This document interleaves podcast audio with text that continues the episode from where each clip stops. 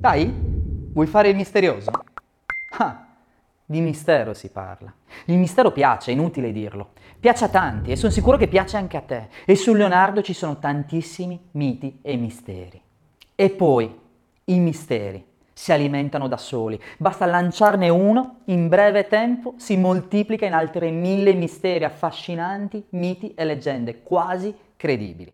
Ma se il mistero riguarda il grande Leonardo da Vinci, l'interesse diventa planetario. Ogni giorno o quasi sui giornali e sul web c'è un nuovo rumor, un nuovo mistero su Leonardo e le sue opere. News di cronaca svelato negli occhi della Gioconda due microscopiche lettere disegnate sull'iride in cui ci sono le sue due iniziali. Spesso le risposte sono tra le più fantasiose, alcune fanno proprio sorridere, altre veramente inorridire.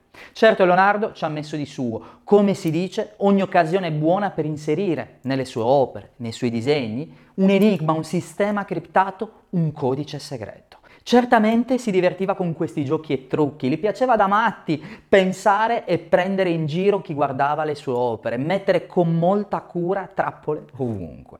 I suoi messaggi occulti devono trasmettere contenuti conosciuti da poche e fidate persone, ma tutti devono capire che esiste un messaggio segreto. Sapere che esiste un messaggio, un codice segreto fa crescere in modo esponenziale l'interesse, anche quelli più torbidi e cattivi.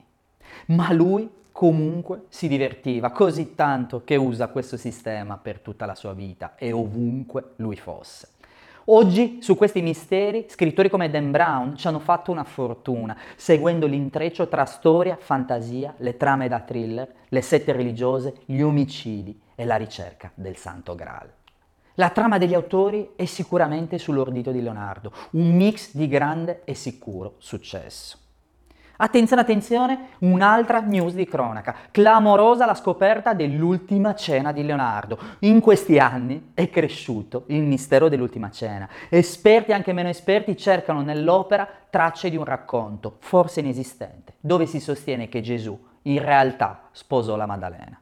Si tratta più ragionevolmente di una teoria nata alla fine dell'Ottocento da alcuni artisti della cosiddetta controcultura. Nel 1888 realizzarono persino un'opera, L'Amante du Christ. Per dare maggiore credibilità, nel 1896 viene pubblicato l'apocrifo Vangelo di Maria Maddalena.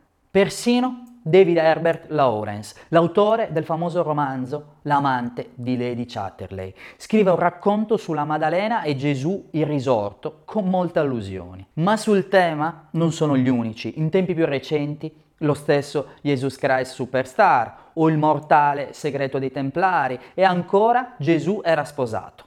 Toccano il tema con ottiche simili ma più moderne. Da questi racconti nasce il percorso inverso per attribuire a Leonardo la radice del tutto. Leonardo resta pur sempre Leonardo, il maestro dei maestri e per molti buono per tutte le salse. Credo che per questi Leonardo si stia rivoltando nella tomba. Un'altra leggenda è quella della ricerca scientifica tedesca, è quella che invece vede Leonardo sposato e padre di ben cinque figli, ma addirittura la moglie sarebbe stata Isabella d'Aragona, duchessa di Milano. Ok, ok, non scherzo. E a quanto pare proprio Isabella sarebbe la tanto misteriosa Gioconda. Quando c'è fantasia, questo è altro. Comunque, se qualcuno ha qualcosa da raccontare, qualche altro mito o leggenda, ben venga. Lo dica ad Arte Concasbot. Thank you.